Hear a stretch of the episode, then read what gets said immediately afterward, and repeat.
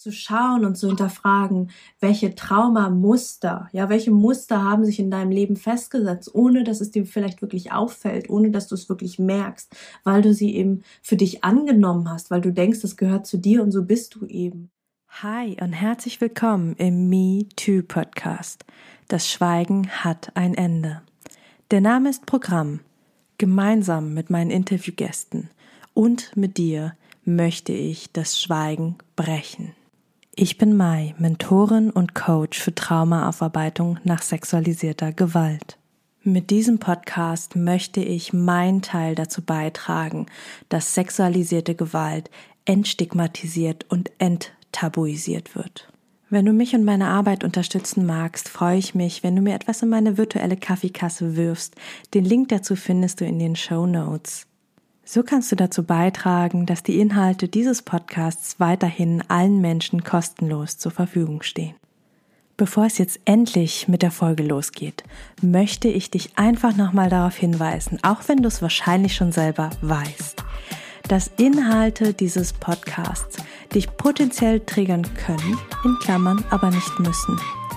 Sollte es so sein, dass du aufgewühlt bist, dass dich irgendwas sehr berührt, dass du mit irgendwas vielleicht sogar nicht klarkommst, dann wende dich bitte an eine Person deines Vertrauens und kümmere dich gut um dich. Und nun wünsche ich dir viel Inspiration beim Hören. Willkommen im zweiten Teil des Interviews mit Bibi von Du bist nicht schuld. Genau darüber sprechen wir in dem zweiten Teil des Interviews. Was genau hat es eigentlich mit dem Thema Schuld und Scham auf sich und wie kann man innere Kindarbeit dazu nutzen, ja, sich selber zu heilen? Viel, viel Inspiration beim Hören. Ja, es gab übrigens auch noch ein kleines Schlüsselerlebnis, bevor ich in die Klinik gegangen bin, was mich dazu mhm. gebracht hat Klinik zu gehen. Und zwar ab dem Zeitpunkt, ab dem ich meine Traumatherapie angefangen habe, hatte ich den Druck, jetzt musst du gesund werden. Mhm. Alle Mittel, du musst jetzt gesund werden. Mhm. Ja, wenn du das jetzt nicht schaffst, bist du selber schuld. Ja, ja. wie wäre die Schuld? Ja. Und irgendwann, ich sitze mit meinem Partner im Auto und ich, ich, tausche mich mal wieder mit ihm darüber aus, dass ich einfach von mir erwarte, endlich wieder ins Berufsleben einsteigen zu können. Und dass das aber so viel Angst in mir hervorruft. Und dann sagt er, zum, er hat mir dann gesagt, ähm, nimm es doch hin, dass du krank bist. Akzeptier es doch, dass du krank bist. Mhm. Und, und geh, entscheide dich einfach für den Weg, gesund zu werden. Lass mhm. doch alle anderen Erwartungen, die die Gesellschaft an dich hat oder die du an dich hast, lass das doch alles erstmal hinten überfallen und kümmere dich nur um dich, ohne, ohne irgendwie eine Frist zu setzen, wann bis wann das funktionieren muss. Nimm mhm. dir Zeit. Ja. Ja. Super ja. schön. Ja. Also auch da super krass. Das ist ja auch, ich sag mal, eine unglaublich schöne Positivgeschichte bei dir, dass du so einen tollen Partner an deiner Seite ja. hast. Ja also nicht nur hattest, sondern immer noch hast. Ne? Ja. Also äh, ihr habt ja auch zwei Kinder mittlerweile zusammen. Äh, ne? ja, nein. Also ähm, ah. Kinder sind, meine zwei Töchter sind mittlerweile erwachsen. Die mhm. habe ich aus, früheren, aus einer früheren Beziehung. Ah, okay. Aber er hat mich mit diesen zwei Töchtern kennengelernt. Ja. Mhm. Super schön. Ja, also mittlerweile sind es halt fast zehn Jahre.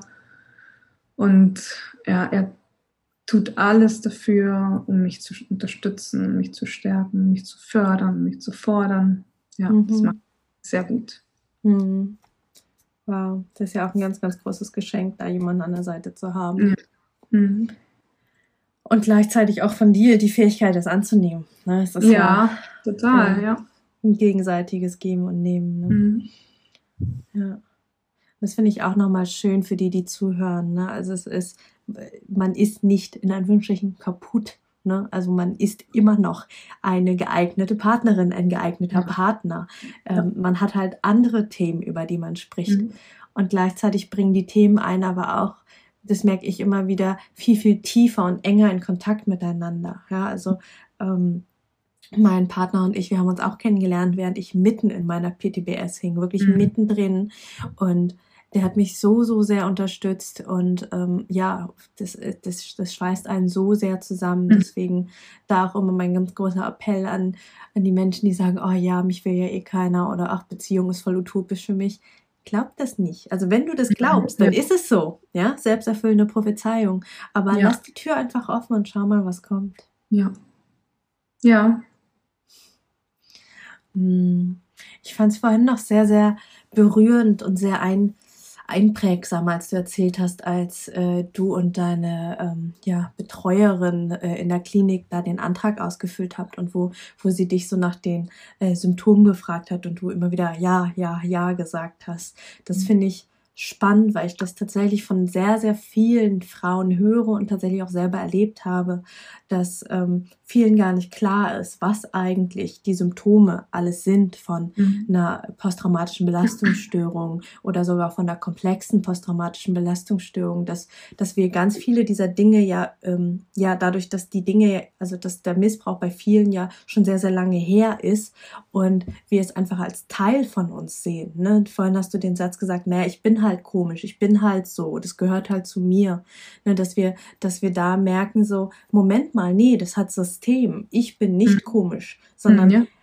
der Großteil der Menschen, die Missbrauch erlebt haben, die fühlen sich so, die fühlen sich schuldig, mhm. die haben Scham, die ähm, haben Flashbacks, Albträume, ähm, sind schnell erregt, haben schnell Angst, ne, sind irgendwie schnell, schnell in so einem Hyperarousal, im deutschen Hypervigilanz, ne, so dauerhaft mhm. schreckhaft. Also da gibt's ja. ganz, ganz viele ähm, Kriterien, die man sich einfach mal durchlesen kann. Also wo ich auch äh, jedem und jeder, die gerade zuhören, mal ans Herz lege, einfach mal zu googeln, PTBS-Kriterien. Ja, dir die einfach mal anschauen, weil ich höre von ganz vielen so, ja, ich habe Missbrauch erlebt, aber ich glaube, ich habe keine PTBS oder ich glaube, ich bin nicht beeinträchtigt oder beeinflusst. Und ähm, einerseits finde ich es gut, äh, dass diejenigen sagen, okay, ich glaube, ich, mit mir ist alles okay, weil das ist in Ordnung, du bist okay. Ja. Aber zu schauen und zu hinterfragen, welche Traumamuster, ja, welche Muster haben sich in deinem Leben festgesetzt, ohne dass es dir vielleicht wirklich auffällt, ohne dass du es wirklich merkst, weil du sie eben für dich angenommen hast, weil du denkst, das gehört zu dir und so bist du eben. Ähm, da mal reinzugehen, egal ob ähm, mit, ähm, ja, ich sag mal, einem Traumatherapeuten, Traumatherapeutin oder zum Beispiel auch mit mir im traumasensitiven Coaching, da einfach mal, ich sag mal, mit einem Prozessexperten, einer Prozessexpertin mal reinzugehen und draufzuschauen.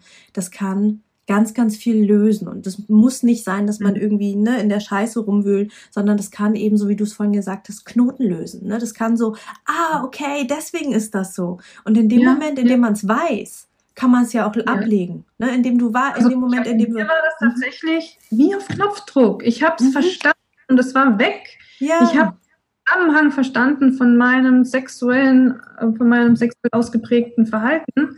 Ich habe es verstanden und es war weg, dieses mhm. Bedürfnis. Mhm. Einfach ja. so. Ja. Ja. Also natürlich äh, habe ich ähm, heute andere Probleme. Ne? Also bei mir ist es mit der Sexualität jetzt in die andere Richtung geschwappt im Moment, also ich habe ja jetzt vor, ähm, eine Sexualtherapie ähm, anzufangen. Mhm. Ich, ich bin so fehlgeprägt sexuell gewesen, dass ich überhaupt nicht weiß, was ist eigentlich meine Sexualität. Wie mhm. sieht die aus? Ich habe keine Ahnung. Ich weiß es nicht. Und ich auch da wieder dieses Glück zu haben, einfach mit meinem Partner da offen drüber reden zu können, dass das einfach für uns ja, wir können uns einfach problemlos urteilsfrei darüber austauschen. Mhm.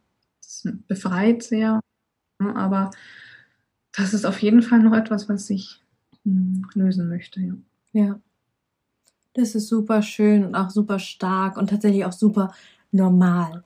Also ich, äh, ich habe das Gefühl, so äh, normal ist in der Gesellschaft immer so ein, so ein langweiliges Wort, aber gerade für Menschen, die Trauma erlebt haben, ist normal so, oh mein Gott, wie cool, ich bin oh. wieder normal, ne? Oder so, ich habe ganz, ganz ja, viele Klientinnen. Hm. Ähm, ich habe ganz, ganz viele Klientinnen, die, äh, die dann irgendwie mit Themen kommen und mich irgendwie fragen, so, ist es normal, Mai? Muss das so? Und wenn ich sage, so, ja, das ist normal, dann kommt ganz oft so ein ganz tiefer Ausatmer, so, oh, gut, zum Glück ist das normal, ne? So, so eine ganz, ganz große ja. Erleichterung.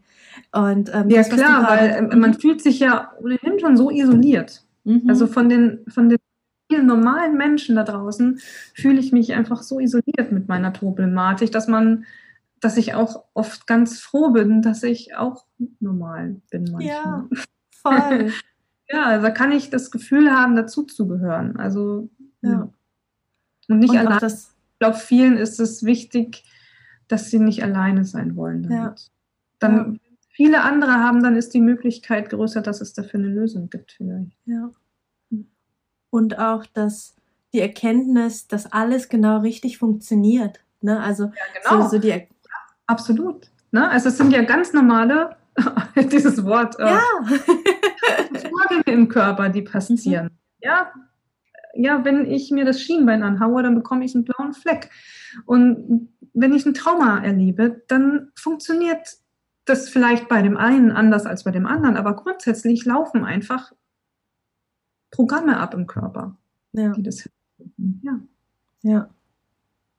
Und da entsteht ganz, ganz oft auch so ein, fast so was wie Stolz, so, oh ja, das ist voll normal und mein Körper funktioniert und der hat das alles richtig gemacht, ne?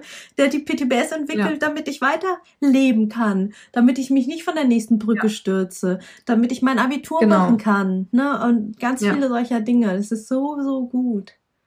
Mhm. Ja, es ist auf jeden Fall sehr faszinierend. Definitiv. Das macht, ja. Mhm. Wow. Ähm, ja, ich gucke gerade auf meinen Zettel und mein Zettel ist tatsächlich, da sind überall Haken dran. Also ich habe so, so, so alles, was, was für mich wichtig war, wo ich das Gefühl hatte, ah, das, das, äh, da möchte ich noch Fragen zu stellen, das möchte ich noch ergänzen, ähm, passt für mich total gut. Ähm, hast du noch, Bibi, irgendwas, wo du sagst, ah, das, das, darüber möchtest du jetzt gerne noch reden, das, das sollte jetzt hier auf jeden Fall noch in den Podcast rein? Ähm, also für mich war es zum Beispiel ein bisschen ein Problem, dass es nicht die Möglichkeit gab, juristisch vorzugehen. Mhm. Ganz lange die juristische Anerkennung gefühlt, äh, gefehlt. So, mhm. also gefühlt gefehlt. ähm, was natürlich auch zusammenhing mit meinen Selbstzweifeln, mit meiner vermeintlichen Schuld. Ähm, da kamen dann Fragen, wenn noch nicht mal ähm, juristisch das alles greifbar ist. Warum, wieso habe ich dann die, die Rechtfertigung dafür, so krank zu sein oder das überhaupt so zu bezeichnen? Das war für mich wirklich lange ein ganz starker Knackpunkt, ja. Hm. Und wie hast du es für dich gelöst oder hast du es für dich schon gelöst? Ja, also wir haben halt Schuld und Scham sehr intensiv behandelt. Mhm. Und dadurch hat sich das auch gelöst. Also ich brauche diese juristische Anerkennung heute. Es wäre natürlich schön und ähm, ich weiß auch, wie ich mich damals gefühlt habe, aber es ist nicht mehr notwendig, um zu sagen, um einfach das zu benennen, was es zu benennen gibt. Ne? Und mhm. mit Schuld und Scham ähm, kein Problem mehr. Mhm. Würdest du uns da mal einen kleinen Exkurs geben in Schuld und Scham, was, was, was das eigentlich für Worte sind, wie die zusammenhängen, wie, wie es für, wo es für dich Klick gemacht hat? Mm. Also Schuld bei mir, ich habe Schuld bei mir gesucht und ich habe sie nicht gesucht, ich habe sie gefunden, ohne sie gesucht zu haben. habe ich darin, dass ich als Kind ähm, und auch als Jugendliche und Erwachsener. Ich meine, es hat ja nicht mit dem mit der sexualisierten Gewalt in der Kindheit hat es ja nicht aufgehört, ne? Mhm. Also auch als Erwachsene. Ich bin dann als Erwachsene zweimal vergewaltigt worden und ähm, habe diverse sexuelle Belästigungen oder Übergriffe erlebt und ja, wie an den Po fassen oder in den Schritt greifen oder also das ist ja ein Potpourri an Erlebnissen, das ich damit bringe. Und ich habe oft oder ich habe lange damit in Kontakt oder verknüpft, ich habe es zugelassen. Ich habe es nicht abgelehnt, ich habe es nicht abgewehrt, ich konnte es nicht abwehren, ich war erstarrt. Ähm, na, das ist es ja auch oft, was ganz viele Betroffene berichten, dass sie entweder sie haben Angst, was dagegen zu sagen, Nein zu sagen, weil das ja auch eine potenziell lebensgefährliche Situation sein kann mhm. oder werden oder sie erstarren. Und das ist ja auch ein ganz, ein äh, ganz normaler körpereigener Schutz zu mhm. erstarren. Einfach um dieses schlimme Erlebnis gerade verkraften zu können, um, um da gerade durchzukommen. Ja? Und aber bis ich das alles verstanden habe, war es für mich, ich habe es zugelassen, ähm, stellenweise habe ich es gesucht, weil ich ja ganz viele Jahre über die sexualisierte Gewalt Anerkennung und, ähm, und so bekommen habe. Ne? Ich wurde ja ganz lange einfach auch nur so gesehen. Ich war immer die Rothaarige, die ein paar PS mehr hat, immer die mit den großen Brüsten, immer die mit dem, mit dem runden Hintern. Also ich wurde halt immer objektifiziert und bekam nur darauf ähm, Anerkennung und Zuspruch. Mhm. Und ähm, ich habe das Gefühl gehabt, als Mensch gar nicht wahrgenommen zu werden und habe das dann natürlich auf dieser Ebene, weil ich es ja auch gewünscht, ich habe mir ja Anerkennung gewünscht. Also habe ich es ähm, auch auf der Ebene dann wenigstens gesucht, weil wenigstens da war es mir garantiert. Ne? Also habe ich es mir, bin ich ja selbst schuld gewesen. Das mhm. war, war ich natürlich nicht, will mhm. ich deutlich sagen. Ne? Ähm, aber das waren diese Gedanken, die ich damit verbracht, ver, ver, verbunden habe. Und aus dieser Schuld kam natürlich die Scham. Die Scham, das zu erzählen. Also das hat mir oft einfach den Hals zugeschnürt wenn meine Therapeutin das angesprochen hat, das hat sich angefühlt, als würde mir jemand den Hals zuschnüren, als würde sich jemand mit, mit Bleigewichten auf meine Brust setzen. Mhm. Schuld und Scham. Ja. Wow. Und in dem Moment, in dem ihr das auseinandergenommen habt, ja. die Geschichte, hast du verstanden, dass da ja. das beides gar nicht da sein braucht. Ja, also in dem Moment, als sie mich gefragt hat. Also es gab so zwei, drei Sitzungen hintereinander, wo sie mich immer wieder gefragt hat. Und kognitiv habe ich es dann schon irgendwann verstanden, aber mein Gefühl ist da schon ein bisschen hinterhergehängt. Und irgendwann mhm. hat mein Gefühl genauso viel verstanden wie mein Verstand. mhm. Ja. Super schön. Hm, ja, es ist sehr, sehr schön, das Gefühl nicht mehr haben zu müssen. Ja. Hm. Wow. Ja, ich merke gerade, wie bei mir so alles weit wird. Das finde ich so, so schön und so wichtig. Und da mhm. schließt sich auch wieder der Kreis zu ganz am Anfang, wo wir über deinen Insta-Account gesprochen haben. Du bist nicht schuld. Ne? Mhm. Es ist ja. für viele, viele eine Erlösung und für mich auch gewesen, als ich Scham und Schuld verstanden habe.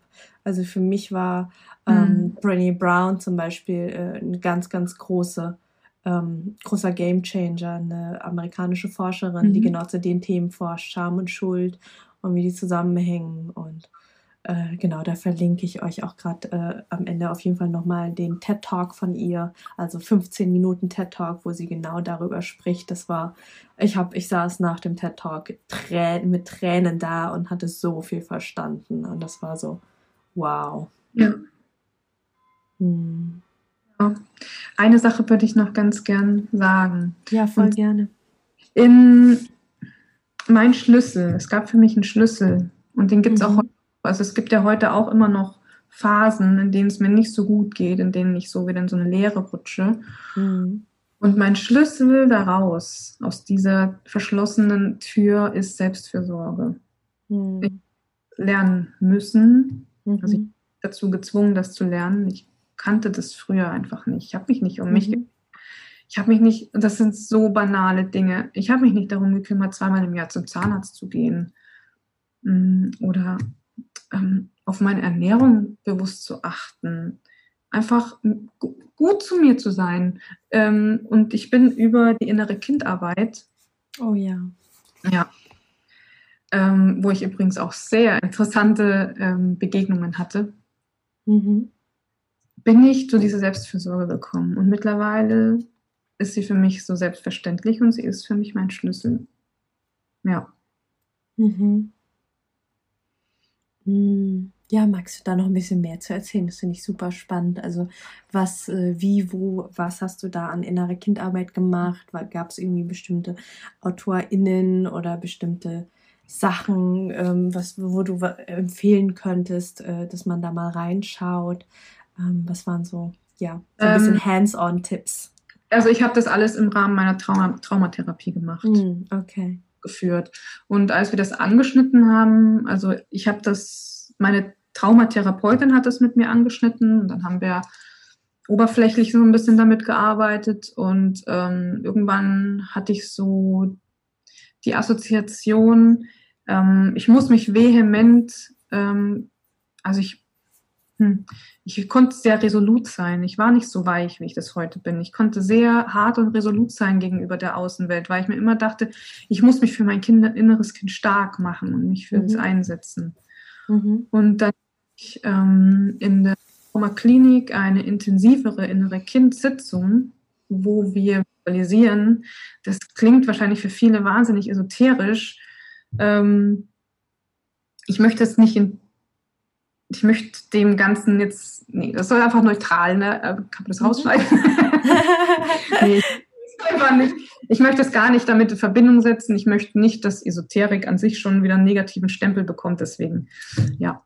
Ähm, auf jeden Fall hatte ich so diese innere Kindsitzung und dann wurde, wurden wir angeleitet oder ich wurde angeleitet zu visualisieren, wie ich meinem inneren Kind begegne. Und ich bin mir als kleinem Kind begegnet vor meinem ähm, Elternhaus, nennt man mhm. so. Ähm, und dann habe ich mich dazugesetzt und habe mit ihm gespielt und ich habe also ich habe mich gefragt, was würdest du dir von mir wünschen? Und dann habe ich mir geantwortet, dass du bei mir bleibst. Hm. Einfach bei mir bleibst. Und ähm, bis zu dem Zeitpunkt habe ich ja, wie gesagt, gedacht, ich muss mich total vehement für dieses Kind einsetzen. Und ähm, aber jedes Mal, wenn ich so in so eine Leere gefallen bin, habe ich dieses innere Kind ja losgelassen. Hm. Und diese, diese Antwort, bleib einfach bei mir, die hilft mir immer wieder, aus dieser Leere rauszukommen, einfach wieder Kontakt zu mir als Kind zu finden. Hm. Ja. Wow, super schön.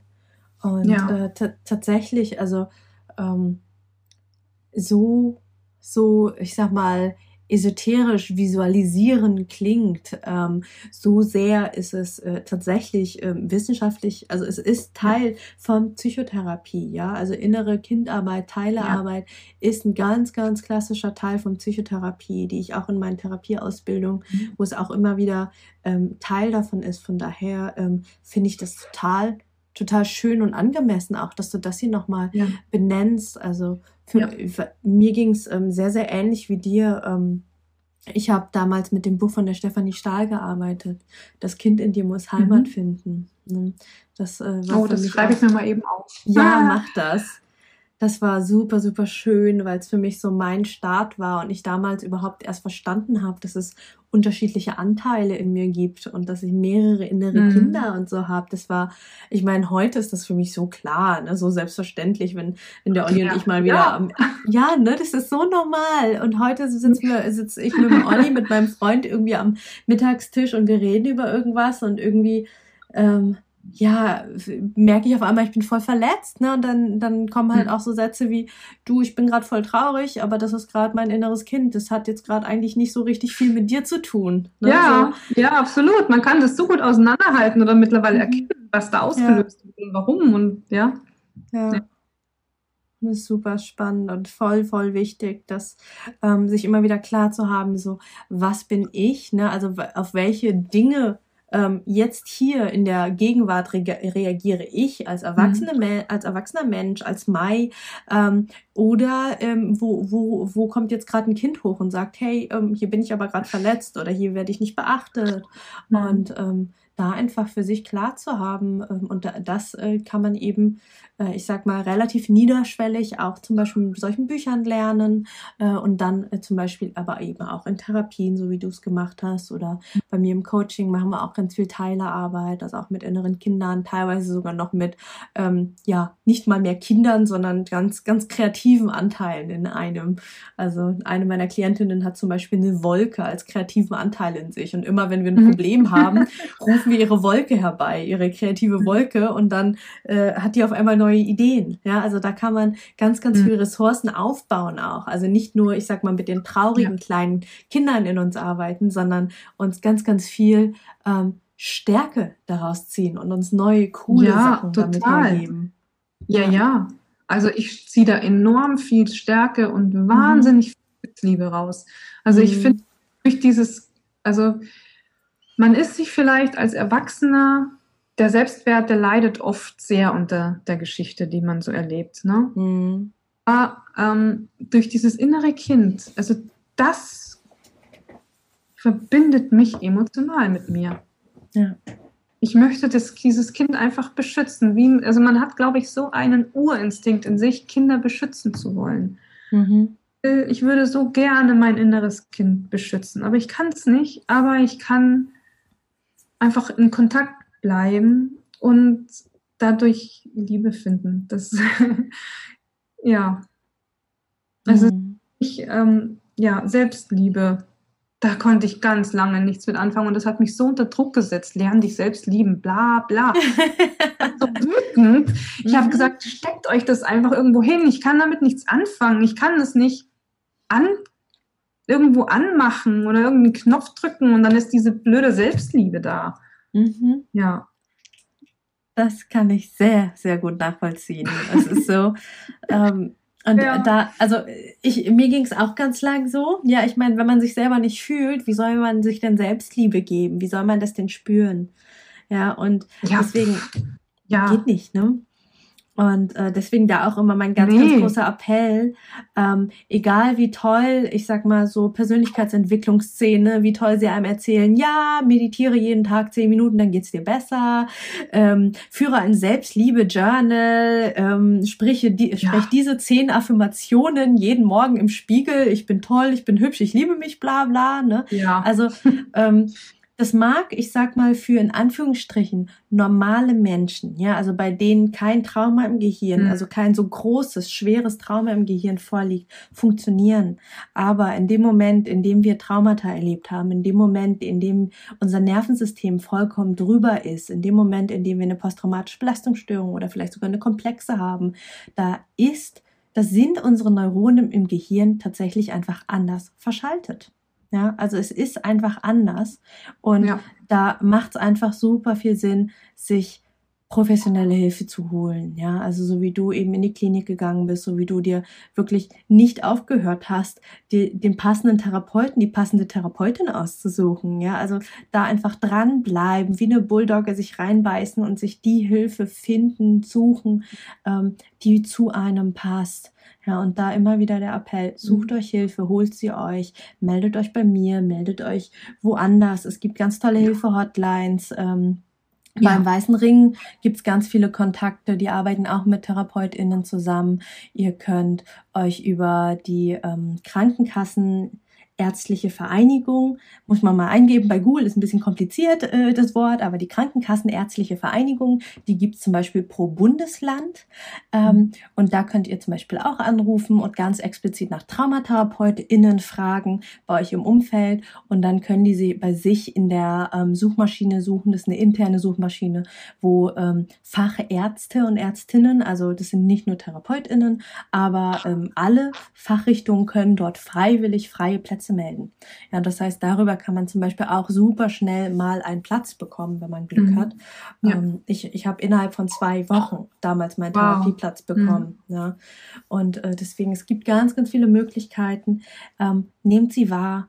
Und ja. ähm, weil ihr, ihr seid es wert, ja. Also du ja. bist es wert, dass, dass es für dich vorwärts geht, dass du das für dich heilst und wieder ja ein selbstbestimmtes Leben führen kannst und darfst. Ja. Und diese Hilfe, das ist so wichtig, ähm, dass man sich, wenn man sie braucht, dass man sich diese Hilfe sucht. Es gibt ja, ich habe ja auch gesehen auf deiner Seite, es gibt ja, glaube ich, auch so ein, so ein gespeichertes Highlight, ähm, wo man ganz viel verschiedene Hilfsangebote findet, aufgelistet mhm. findet. Also ganz viele dieser Seiten, die sich mit diesen Themen inhaltlich beschäftigen, haben in diesen Highlights solche ähm, aufgelisteten Hilfestellen wie Hilfetelefone, Beratungsstellen, mhm. ähm, die dir dabei helfen. Auch ich habe das auf meiner Seite. Und wenn, wenn einen das überfordert, dann schreibt, ja, schreibt mich an. Ich glaube, ich da, kann da auch für dich reden. Schreibt die Mai an. Ich weiß, wie offen du anfangs, als du meine Seite entdeckt hast, ähm, wie oft, wie viel Zeit du dir genommen hast, mit mir auch zu schreiben, meine Ant, meine, meine tausend Fragen zu beantworten. Und mh, mm, ne, wenn, wenn diese Kapazität da ist, ähm, ich, ich suche ich such auch jedem, jedem das geeignete Hilfe oder die geeignete Hilfemöglichkeit raus. Wenn ich, wenn ich nur dabei helfen kann, einen Schritt weiter zu gehen, mache ich das total gerne. Hm, das ist ein super schönes Angebot, Bibi. Okay, wow. Also ich werde euch äh, Bibi auf jeden Fall verlinken, ihren Instagram-Account und auch ihren Blog. Dann könnt ihr da in den Shownotes einfach mal reinklicken und ihr auf jeden Fall ein Follow bei Insta dalassen, euch mal durch ihren Blog scrollen. Und liebe Bibi, ich danke, danke, danke dir für deine Zeit. Ich danke dir für deine Offenheit, deine Ehrlichkeit, deine Authentizität, deinen Mut. Und ich würde dir das letzte Wort hier für diese Podcast-Folge gerne überlassen. oh Mann, das letzte Wort. Ja. Wie dir ist die Welt so, wie sie ist. Das Wort. hm.